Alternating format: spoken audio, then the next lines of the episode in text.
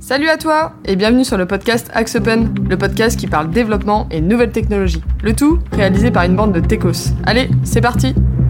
That's when I decided to hack you. Whoever's in control of the exit nodes is also in control of the traffic. Vous en voulez à la terre entière, à la société. J'emmerde la société. Je sais que vous avez beaucoup de raisons d'être en colère, mais ce n'est pas en refoulant toutes ces émotions à l'intérieur de vous que vous irez mieux. Salut à tous et bienvenue dans ce nouvel épisode du podcast d'Axe Open. C'est le tout premier de l'année en votre compagnie. Alors tout d'abord, on vous présente déjà nos meilleurs vœux. Pour 2022, on espère que ce sera vraiment une année qui sera mieux que l'année dernière et que l'année d'avant. Et puis voilà, on espère que vous aurez plein de projets, que ça va être enrichissant tant sur les plans pro et perso et plein de sérénité pour tout le monde. Pour démarrer l'année en beauté, on s'attaque à un super gros morceau qui bouleverse nos métiers aujourd'hui. C'est le sujet DevOps. Alors au programme, on va débroussailler ce grand sujet dans les grandes lignes et on va vous partager nos conseils et nos convictions pour bien appréhender le DevOps. Et comme 2022, ça s'accompagne forcément de nouvelles résolutions qu'on a tous prises il y a 3 jours et qu'on va probablement bientôt oublier, on terminera ce podcast avec une nouvelle rubrique autour de l'actu. Pour démarrer l'année, j'ai mes 2 fidèles acolytes qui sont là. Il y a Philippe. Salut, salut. Il y a Arthur. Bonjour. Il y a Quentin qui est là aussi. Bonjour. Il y a Antoine. Salut. Et il y a Théo qui nous fait sa première apparition dans le podcast. Eh bien bonjour. Salut à tous. Alors on démarre comme d'habitude par poser les bases. C'est Quentin qui va nous faire une petite définition. Si tu peux nous présenter un petit peu ce que c'est le DevOps dans les grandes lignes, à quoi ça sert et pourquoi ça change beaucoup de choses aujourd'hui. Ah, le DevOps. En 2 phrases. Hein. Seulement. C'est hyper simple. En moins de pas facile en 2 phrases. Le DevOps c'est quoi ? Le DevOps c'est le fait d'allier la partie développement et la partie operating system. Qui sont maintenant intrinsèquement liés avec le cloud et toutes ces philosophies qui sont annexes, mais qui permettraient d'en débattre pendant longtemps. Le DevOps, c'est de la méthodo, c'est une façon de faire qui va permettre d'améliorer et d'accélérer les choses, notamment pour le déploiement, mais pas que. Ça permet de faire le contrôle qualité, enfin voilà, c'est tout un ensemble d'outils, de techniques qui vont permettre d'améliorer le quotidien des développeurs et d'améliorer la communication, on va dire, entre les développeurs et ceux qui s'occupent des systèmes d'information. 2 grandes phrases, hein. C'est bon. En vrai, c'est ça. Je pense que c'est plutôt bien résumé. Si on veut juste comprendre, du coup, qu'est-ce qui nous a amené là, Philippe, on va faire un petit saut dans le passé. On va lancer le moment historique.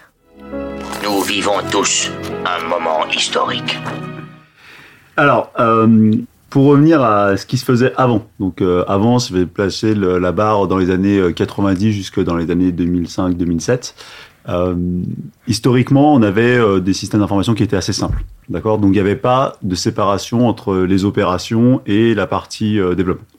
Donc ça, c'était il y a un certain temps. Et puis petit à petit, les applications sont devenues de plus en plus complexes. Donc dans les sociétés, on a séparé ce qui était du développement des opérations. Le développement, ils avaient pour objectif de délivrer des fonctionnalités et les opérations, eux, ils avaient plutôt comme objectif la stabilité du système et le fait que ça soit toujours disponible. Donc, petit à petit, il y a eu 2 grands groupes qui se sont créés au sein des entreprises et qui sont devenus un peu antagonistes. C'est-à-dire que pendant un moment, l'équipe de développement, ceux qui ont connu l'informatique des débuts des années 2000, ils détestaient un peu l'équipe opération parce qu'ils les ralentissaient et les équipes d'opération, ils détestaient un peu l'équipe de développement parce qu'ils n'arrêtaient pas de leur livrer des trucs plus ou moins stables et que ça perturbait les choses. Petit à petit, les gens seront regroupés et se sont dit peut-être qu'il va falloir qu'on commence à travailler un peu plus ensemble, d'accord ? Et ça, le premier qui a utilisé le terme DevOps, donc c'est Patrick Debois, donc oui. C'est un Belge. Antoine est un grand fan. Nos voisins les Belges. Nos voisins les Belges. Et du coup, ils ont commencé à lancer ce terme qui est une contraction de développement et d'operating system. Pour arriver à faire quelque chose qui soit plus fluide avec l'objectif d'accélérer tous les cycles de développement, de mise en production, de testing et tout ce qu'elle peut dire Quentin. Donc voilà un peu l'air du temps là-dessus, sachant qu'aujourd'hui, si on se place à date, en 2022, la partie déploiement, automatisation, testing doit être prise en compte dès le démarrage du projet dans le développement et réciproquement les enjeux du DevOps pris en compte, du développement pris en compte dans les enjeux de l'exploitation. Et pourtant, au début, c'était vraiment pas gagné. Hein. Non. Il a commencé sur des petits groupes Google à faire des petits posts et tout. Personne ça prenait pas trop. Et ça a pris vraiment un moment.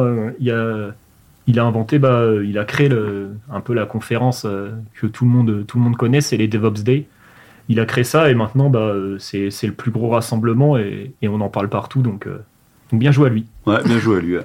Oui, parce que finalement, au démarrage, j'imagine que, bah voilà, vu que tu as deux groupes de métiers distincts. Ouais, et puis tu as deux groupes de métiers vivants, deux philosophies, des formations qui sont différentes aussi. Donc c'était pas du tout les mêmes cultures de milieu.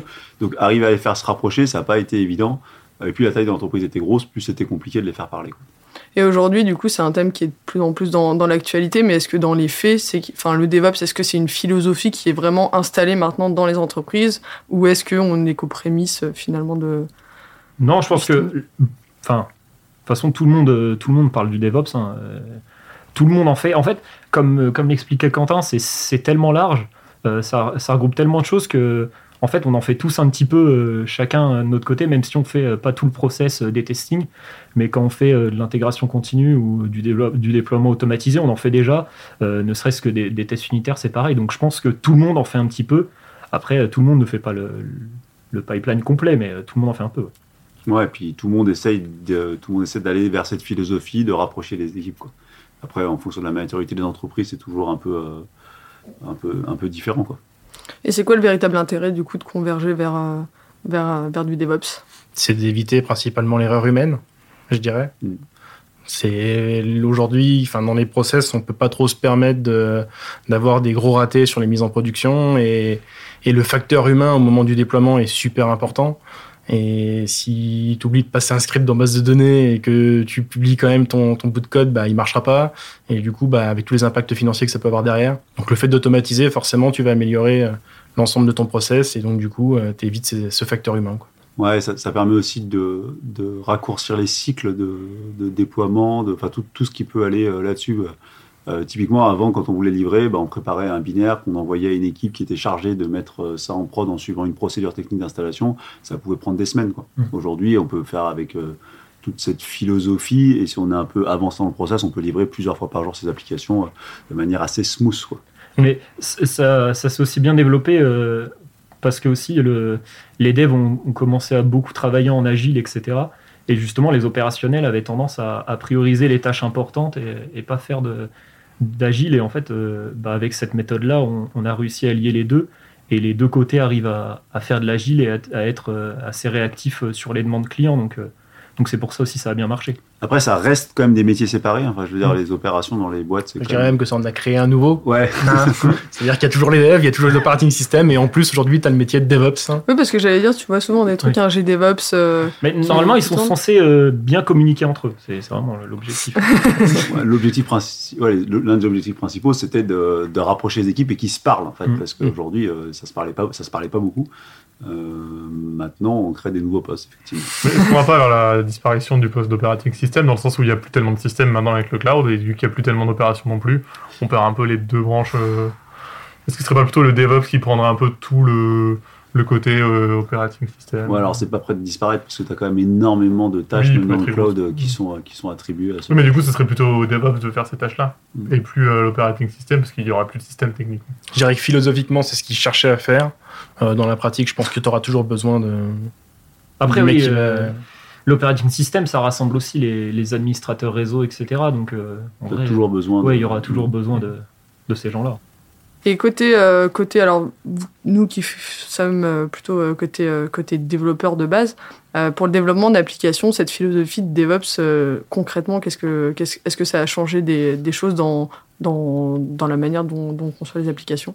Alors oui, je pense que ce qui a changé, c'est que le développement était un peu en avant sur la philosophie agile qui a rattrapé la partie opérationnelle. Mais ce qui a changé fondamentalement, c'est qu'avant, on n'en avait absolument rien à faire de la partie infrastructure, opération. Ça ne nous concernait même pas. On faisait notre application. Et puis à la fin des fins, on faisait des réunions avec l'équipe opération. On leur disait, comment vous allez exploiter ça, quoi. C'est ça. Aujourd'hui, c'est pas du tout le cas. C'est-à-dire que dès le début du projet, on commence à dire dès le début comment ça va être exploité, par qui ça va être exploité, dans quel contexte, dans quel environnement, quels sont les outils. Et on met quasiment dès le début, tout de suite, cette chaîne de pipeline qui va faire du code jusqu'à l'opération et la monitoring et l'opérabilité, tout ce qui tourne autour. Donc vraiment, on le prend en compte en amont et ça change quand même franchement les choses, quoi. Ne serait-ce que je rebondis sur les environnements. En dev, maintenant, c'est assez simple pour nous de développer une application en local et la pousser sur un serveur isoprod, mais en serveur de test, alors qu'avant, peut-être qu'il fallait demander la création d'un serveur à l'operating system et ça pouvait créer des longueurs. Donc, ça a vraiment simplifié et on a moins de surprises en arrivant en prod, quoi. Et l'impact du cloud dans tout ça? Alors, c'est... de base, sur le DevOps, ça n'a pas de lien entre l'un et l'autre. Néanmoins, c'est souvent relié puisque en fait, on va vers des systèmes cloud et du coup, on a besoin de cette. Dans la tête des gens, le DevOps, c'est un peu le gars aussi qui maîtrise le cloud. Dans beaucoup de clients, oui. Même ça, ça n'a pas vraiment de sens, mais en tout cas, c'est ce gars qui est capable de faire des pipelines générales et déployer des clusters, des Docker sur Internet, quoi. C'est un peu ça dans la philosophie, même si c'est pas du tout ça dans la vraie vie, mais c'est un peu ce qui est retenu par les entreprises, quoi. Il y a beaucoup de cas où vous avez des boîtes qui sont un petit peu avec deux équipes bien séparées puis qui jettent un DevOps au milieu en disant du coup maintenant ça va être fragile, quoi. C'est bon, on fait du cloud, les gars. On fait du cloud. Ouais, c'est ça, on fait du cloud et on a mis un DevOps, du coup c'est agile. Ouais. Non, pas exactement. Et comme c'est compliqué à définir, c'est compliqué aussi à situer en termes de métier. Mmh. Est-ce que le DevOps, typiquement, c'est quelque chose qui va... Enfin, cette philosophie, en tout cas, est adaptée maintenant à tous les projets de développement qui vont sortir, ou est-ce qu'il y a encore des projets où on va se dire faut qu'on fasse autrement? Je dirais comme l'agile, c'est-à-dire que l'agile, en termes de développement, tous les projets, maintenant, sont plus ou moins développés en méthode agile. Enfin, c'est assez rare d'avoir des projets qui ne soient pas le cas. Et pareil pour le DevOps, c'est intégré dans chacun des projets. Mais on va dire c'est une perte de temps au début, mais c'est tellement un gain de temps sur le long terme que tu préfères perdre une demi-journée, une journée au début pour éviter tellement d'embrouilles à la fin, au milieu. Puis même, c'est tellement pratique, comme disait Antoine, de pouvoir en un clic déployer sur un environnement pour tester. Ouais, puis il n'y a pas que ça, il y a aussi le retour une fois que c'est en prod, le DevOps, ils ont un gros rôle de surveillance de la production, de remonter des alertes, enfin, c'est vraiment une boucle avec les développements pour que ça se communique tout le temps, quoi. Oui, ça inclut le monitoring de l'application, les feedbacks utilisateurs. Enfin, vraiment, le DevOps, c'est le QR, c'est très, très large. Et en fonction de chaque entreprise, cette définition de DevOps, elle va un peu varier. Oui, DevOps, ça englobe beaucoup de choses, mais chaque entreprise va l'utiliser à son propre niveau sans forcément développer toutes les capacités qu'on peut avoir dans le mouvement du DevOps. Après, je pense que l'idée, c'est de s'adapter aussi à son contexte. Enfin, chacun à son contexte. Une boîte de 20 personnes, ça ne se gère pas une boîte de 100 personnes qui est 1000 personnes. Ça n'a rien à voir. Et puis quand il y a déjà des équipes en place, ça peut être compliqué aussi, hein. C'est sûr. Si on rentre un peu dans le côté un petit peu plus pratique, tu parlais, Quentin, tout à l'heure, effectivement, que c'était un ensemble, finalement, le DevOps, un ensemble de méthodes, d'outils. Il y avait plein de choses qui se cachaient derrière. Si on rentre un peu plus dans le détail, du coup, il y a plusieurs parties. Il y a déjà la partie CI/CD. Si on peut détailler un petit peu du coup en quoi ça consiste et quels outils on peut utiliser du coup pour faire ça. Le CI/CD du coup, alors la partie CI, c'est tout ce qui va tourner autour de l'intégration, du testing et du contrôle qualité. C'est ce qui permet d'assurer à un développeur que quand il fait sa petite merge request sur Git, d'avoir un code qui est fonctionnel, qui soit à l'état de l'art et qui compile correctement. Ouais. Ça permet également de faire tout un tas de tests autres. Alors, ça peut être du test de qualité pure de code, avec un outil comme Sonar, par exemple. Mais ça peut être également aussi des tests avec Lighthouse de Google qui permet de tester les performances de son application, ce genre de choses. Ça, c'est toute la partie vraiment intégration. Et ensuite, on a le déploiement. Comme son nom l'indique, c'est pour déployer sur une infrastructure. Ça peut aller de l'application qu'on dépose simplement à la mise dans un conteneur Docker qu'on va déposer sur un cloud, à même la configuration d'une VM par biais de script Ansible pour aller configurer carrément son service ou ses petits fichiers dans sa VM, quoi. Et les principaux outils, du coup, je sais que nous, on utilise pas mal GitLab. Nous, on est sur GitLab. Ouais. Après, très utilisé, c'est Jenkins. Et après, c'est créé ces dernières années tout un tas de multiples outils qui s'appellent CircleCI, genre de choses, qui mettent à disposition... En fait, la vraie question, c'est de mettre à disposition des agents. C'est ça qui vont permettre de faire le CI/CD. Et c'est donc, encore une fois, une question de ressources et de prix de ressources. Et donc, chacun se bat en mettant un prix ultra concurrentiel avec une puissance derrière de VM qui est folle pour pouvoir faire les actions qu'on a besoin de faire, quoi. Ouais, parce que ce qui change par rapport à avant, je ne sais pas si c'est dans une des questions, mais avant, on avait tendance à compiler globalement l'application sur son poste et de l'envoyer en prod. Ouais. Là, ce que ça change, c'est que l'application, elle est compilée par un agent, comme l'a dit Quentin. Et ça a un intérêt, c'est-à-dire qu'on va compiler dans un agent quelque part, vraiment un Docker, une VM, enfin peu importe, et on va la compiler dans un environnement qu'on maîtrise 100% parce qu'il est entièrement scripté, donc on est certain des librairies qui vont être utilisées dans la compilation. Donc on a beaucoup moins d'effets de stress en passant d'un environnement à un autre environnement avec des variations de librairies qui peuvent changer dans le cas de ce genre de choses. Donc c'est vraiment une philosophie différente de manière de compiler par rapport à ce qu'on a pu avoir dans les... et dans le terme compiler, je le fais au sens large, hein, c'est pas forcément de la compilation, mais dans cette phase de production du livrable qui va être changé. C'est notamment très pratique quand on a plusieurs projets. Je vois, nous, des fois, on est sur 2-3 projets en même temps, et il suffit que pour l'un des projets, on ait besoin de faire une mise à jour, je sais pas, de Node.js ou d'une librairie. Et en fait, on se rend pas compte que du coup, bah, un autre projet du coup n'est plus isoprod, et quand on le build, ça peut casser. Alors que c'est vrai qu'avec l'utilisation d'agents, on sait que ce sera toujours cette librairie, toujours tout ci, tout ça. On sera toujours sur un Linux, on aura tout ce qu'il faut, et ce sera forcément, logiquement, ça devrait forcément marcher. Et ça évite aussi du stress et de l'incertitude. Ça limite l'erreur. C'est ça, bah, l'erreur humaine. Hein. L'erreur humaine. On va la fameuse. C'est pour ça qu'on automatise plein de choses. Bah, ouais. Et c'est avec du coup DevOps qui est arrivé tout ce qui était containerisation, Kubernetes, Docker, ou finalement c'est des choses qui sont pas arrivées vraiment. C'est des technologies qui n'ont entre guillemets rien à voir, mais qui sont arrivées à peu près au même moment et qui sont utilisées l'une par l'autre. Donc, mais en soi, il n'y a pas de lien fort entre un Docker et la pipeline CI/CD. C'est juste que c'est pratique de faire de la containerisation pour, comme l'a dit Arthur, sandboxer un peu les environnements et compagnie. Et puis la partie production, c'est pratique d'en avoir pour faire de la mise à l'échelle, enfin tout un tas de raisons. Mais c'est pas des technologies qui sont fondamentalement liées. Vous pouvez utiliser l'une sans l'autre, mais généralement dans les contextes, on en retrouve souvent ensemble. D'accord. Tu parlais, Antoine, tout à l'heure d'Ansible. C'est un outil que tu utilises typiquement pour faire quoi ? Bah, en fait, on peut, comme l'a dit Quentin, en fait, on peut configurer toute une machine, toute une VM via du YAML notamment. Où on lui dit des actions, et en fait le Ansible va se connecter directement à la VM et faire les actions en shell classique, comme si on les faisait à la main, mais tout automatisé, on n'a rien à passer, et on peut vraiment partir de... On push l'application sur Git, et on arrive, l'application est déployée sur une VM avec la configuration Apache installée, la BDD d'installer, même créer, enfin on peut faire énormément de choses, et c'est vraiment le plus utilisé hein, dans ce domaine. Ansible, c'est le plus utilisé. Ouais. Je ne peux même pas en citer un autre. Chef, Puppet. Ouais. C'est des gestionnaires de configuration, mais après, ouais. Ansible est vraiment leader. Ansible est leader là-dessus. Ouais.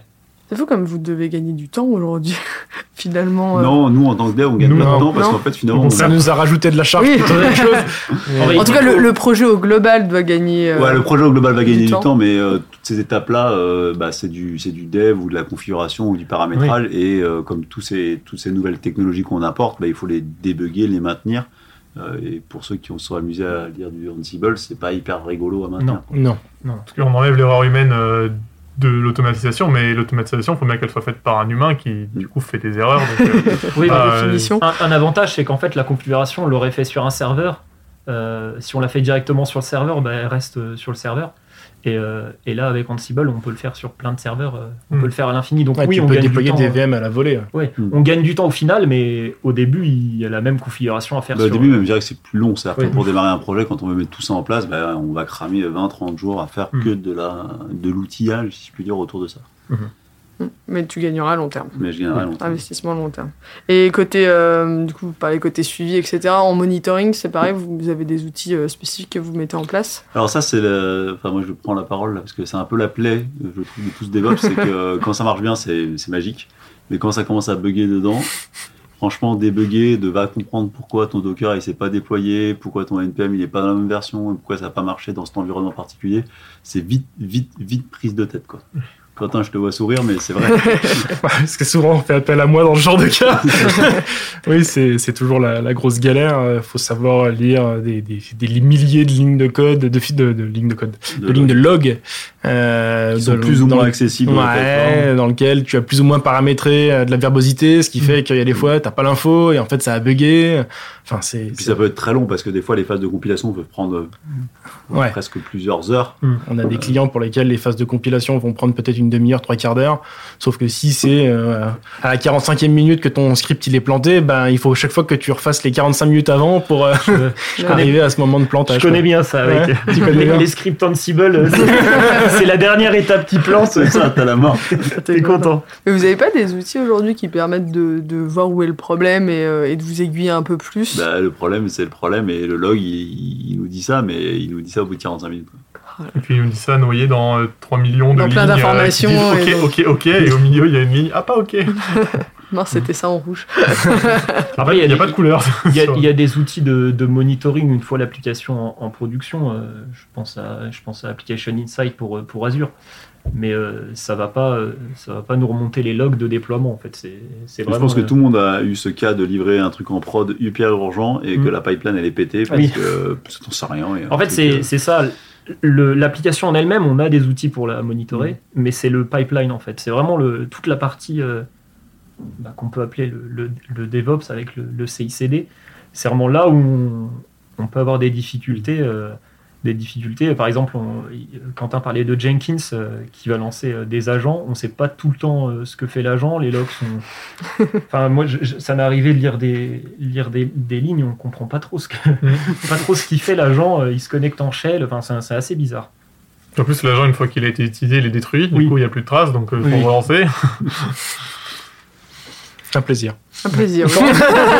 Autant quand on a la main sur tout, mais il nous arrive que chez des clients, on utilise les agents développés par un autre service. Et là, c'est pareil, on n'a pas la main dessus, donc ça peut être compliqué. Et on revient à la fameuse question tributaire donc du operating system. Comme je l'avais appelé. En fait, il y a un problème sur ton agent. Oui, mais t'appelles l'équipe DevOps. Voilà, ouais, c'est vrai. Au moins, il y a souvent une équipe DevOps. Non, c'est ça. Ouais, c'est vrai. Et du coup, qu'est-ce que vous conseilleriez à une entreprise qui veut lancer un projet, qui n'a pas forcément lancé de choses DevOps avant et qui veut finalement aller dans cette philosophie pour un nouveau projet? Vous conseillez de mettre en place quoi, typiquement, que ce soit en termes d'organisation ou de faire une offre d'emploi ingénieur agile DevOps expérimenté qui va vous gérer tout ça.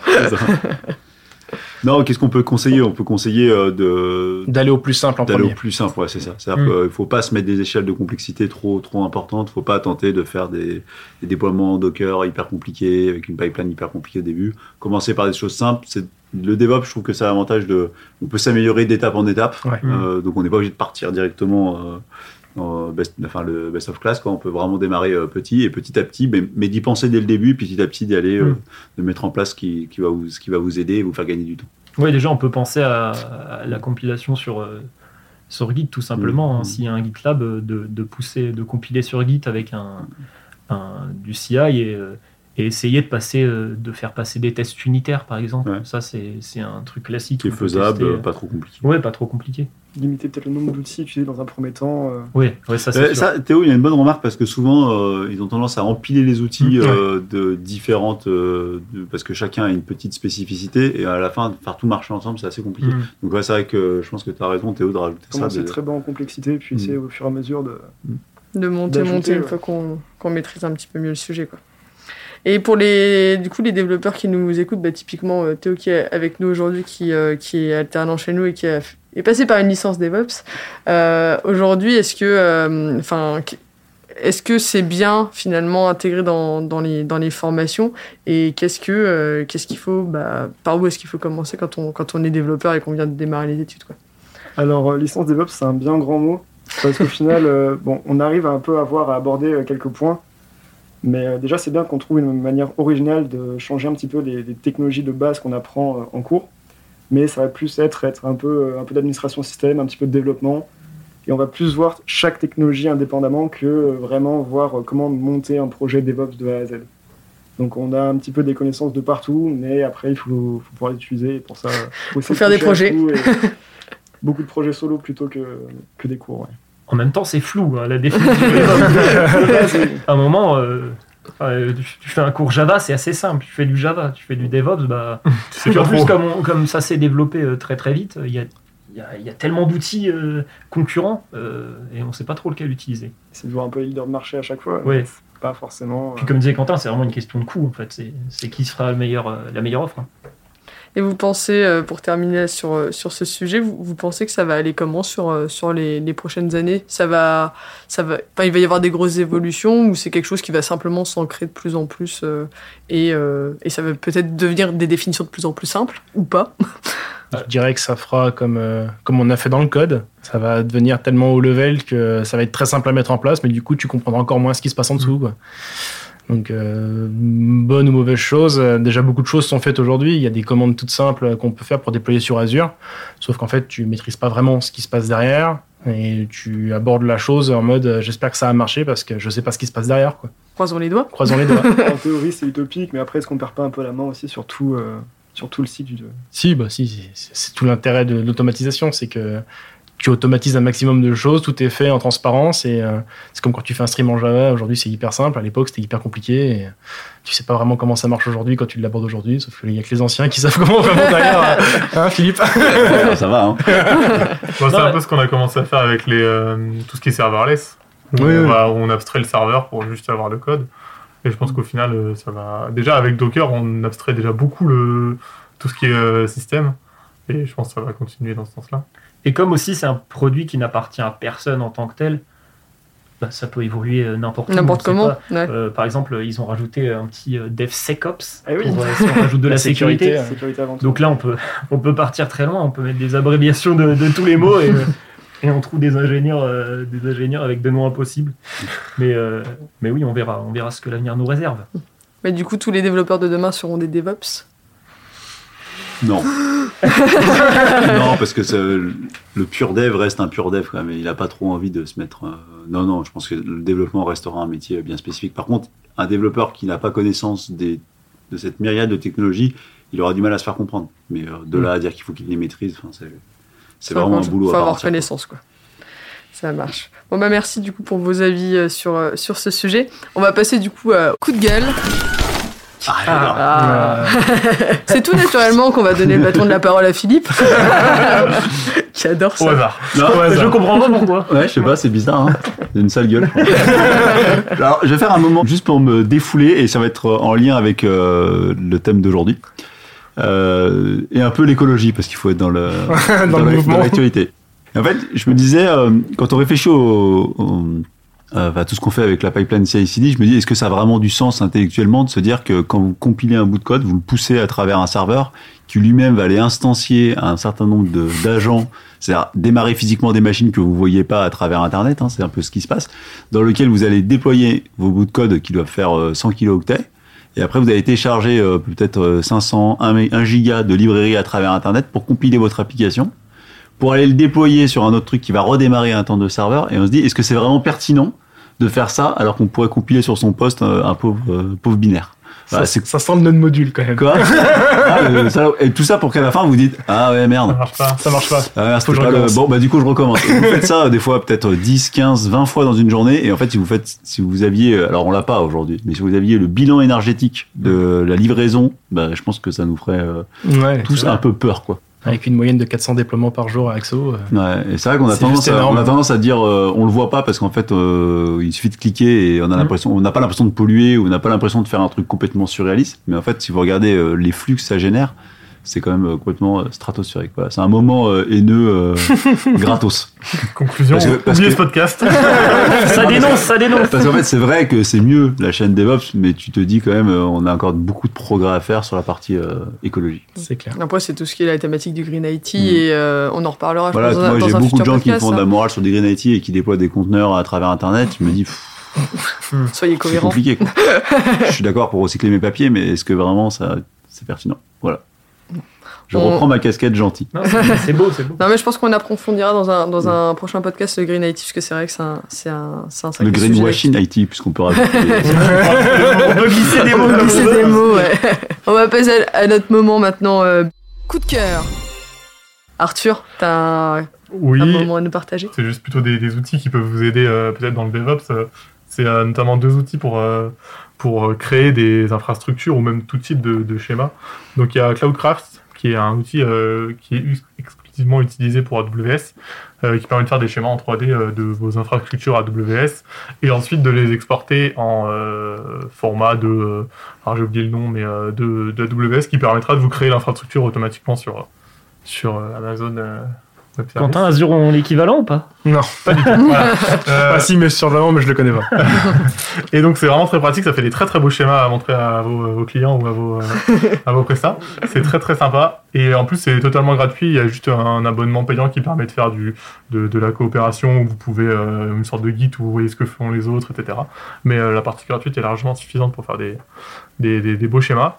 Et si jamais vous êtes sur Azure et que vous n'avez pas ce genre un petit peu de haine dans le moment de la vie. Ouais, je n'avais pas ce genre d'outil. Vous pouvez utiliser Visual Paradigm Online, qui est un outil, je trouve, exceptionnel, totalement gratuit, qui permet de faire tout type de schémas et diagrammes. Il y a des centaines de milliers de blocs déjà créés qui vous permet de faire absolument tout ce que vous voulez sur en 2D à plat. Et c'est donc ça qu'on utilise en général quand on fait des schémas de type diagramme de classe, diagramme de base de données... Diagramme pour Azure. Diagramme. Et pour AWS aussi, ça marche. Mais voilà, c'est vraiment deux outils qui sont totalement gratuits. Et Visual Paradigm est très complet. C'est vraiment, je ne comprends pas comment ils peuvent le faire gratuitement, mais tant mieux pour nous. Vous nous direz aussi en commentaire si vous utilisez ces outils, si vous avez des retours et si vous utilisez aussi d'autres outils pour faire des super beaux schémas pour Arthur. On va passer à notre dernière Arthur, route. C'est la vacuité, quoi. C'est le gars, il fait des schémas, quoi. Ah ouais, bah, écoute, moi, j'aime bien. T'aimes DevOps, on parle de schémas, quoi. Bah, c'est ça, les développeurs. Il faut bien les imaginer, les DevOps. C'est clair. Du coup, on va passer à notre dernière rubrique. C'est du coup l'actu des techos. C'est la première, alors je vais faire une actu marrante, marrante, pas très marrant, et une actu pour représenter la France. Alors la première, c'est, je sais pas si vous avez entendu parler, en Norvège, le 28 décembre, il y a eu un ransomware qui s'est infiltré dans l'infra d'un groupe de journaux local. Ça a bloqué l'impression de 78 journaux, donc c'était assez conséquent financièrement. Et en fait, il y a eu des données clients et des données des employés qui ont fuité. Et donc, il y a, comme son indique le ransomware, il y a une rançon qui a été demandée, mais on n'a pas su le montant de la rançon. Mais voilà, je trouvais ça marrant. Voilà, je trouvais ça marrant parce que en fait. Comme quoi la sécurité est très importante et voilà, c'est une petite news comme ça que je voulais partager avec vous. Il y a eu une grosse recrudescence des ransomware récemment, et notamment dans les hôpitaux, parce que les hôpitaux sont tous sous Windows XP /Vista. Yes. Donc c'est plus des failles de sécurité, mais c'est des grands canyons de sécurité. Et donc il y avait beaucoup de problèmes, notamment pendant le Covid. Je crois que c'était aux États-Unis, il y avait je sais plus combien de pourcentage d'hôpitaux qui se prenaient des ransomware et qui sont obligés de payer très vite. Enfin, il faut que ça continue vite, parce qu'il y a des gens qui meurent. Mais ça va être un sacré sujet sur les prochaines années quand même. Oui. Enfin, c'est de pire en pire. Donné, parce que là, en fait, ça paraît anodin, mais il disait que ça leur aurait fait pas mal de tort. Hein. Ah bah, et encore quand c'est dans les hôpitaux. 78 journaux. Oui, dans les hôpitaux. Moi, j'allais dire, quand c'est côté économique, c'est quelque chose, mais quand c'est sur la santé, pouf. Bah c'est pire. Et... La deuxième news, c'est pas vraiment une news, c'est juste un retour sur l'année des licornes françaises. Donc c'est toutes ces startups qui J'ai cru qu'il allait me parler des licornes que tu vois partout. C'est les licornes françaises, c'est les entreprises, les startups françaises qui ont une valorisation de plus d'1 milliard d'euros. Et donc pour nous, en France, on en avait 3 en 2017, et aujourd'hui on en a 23. En 2021, donc on a pas mal progressé. Cocorico. Cocorico, exactement. Donc on a des nouveautés en termes de crypto-monnaie, notamment avec Ledger qui permet Ledger, ils ont dépassé le milliard. Ouais. Ah. Ledger, c'est des wallets. En fait, c'est où on peut stocker de la crypto-monnaie, mais de manière physique en fait. C'est le moyen le plus sécurisé qu'on a actuellement. Et il y a Sonar aussi. Je sais pas si vous connaissez. C'est un jeu avec des cartes. À collectionner de footballeurs, et qui sont c'est des NFT en fait, c'est des NFT. Donc ça c'est deux nouveaux qui sont arrivés et qui ont Sora, je crois que c'est 1 milliard de levée de fonds, donc c'est très très gros. Et le dernier petit nouveau de la flotte, c'est Lydia. Donc je pense que tout le monde connaît. C'est pour faire des paiements via. Moi je suis le seul à pas utiliser, je crois. Moi je savais même pas que c'est français. Ouais. Et on retrouve aussi les classiques Blablacar, Doctolib qui sont encore là. Et après, il y a potentiellement des nouvelles licornes qui vont arriver, notamment l'UMAPS qui est de Lyon. C'est une solution SaaS pour un peu de la communication en interne dans les entreprises et potentiellement il pourra arriver sur le grand marché des licornes françaises. Fantastique. Et ben c'est super, on travaille bien. Là, bien en plus, en plus autant ça se développe un peu et on se dit que il y a des entreprises non tech qui vont rentrer dans les licornes, mais globalement actuellement, c'est que des entreprises tech. Hein. C'est quasiment que ça. En même temps, je pense que c'est dur de faire des très très gros chiffres d'affaires avec quelque chose qui est produit, parce qu'il y a le problème de la production derrière. Quoi. Quand tu fais des pneus, on va faire 1 milliard de chiffres d'affaires, on commence depuis 2 ans. Hein. C'est un peu plus complexe. Non, c'est compliqué. Bon, merci du coup, Antoine, pour ces actus. Et puis, merci à tous de nous avoir écoutés. On vous souhaite encore une super année 2022, plein de projets. Puis, on se dit à tout bientôt pour de nouveaux podcasts. Salut, ciao.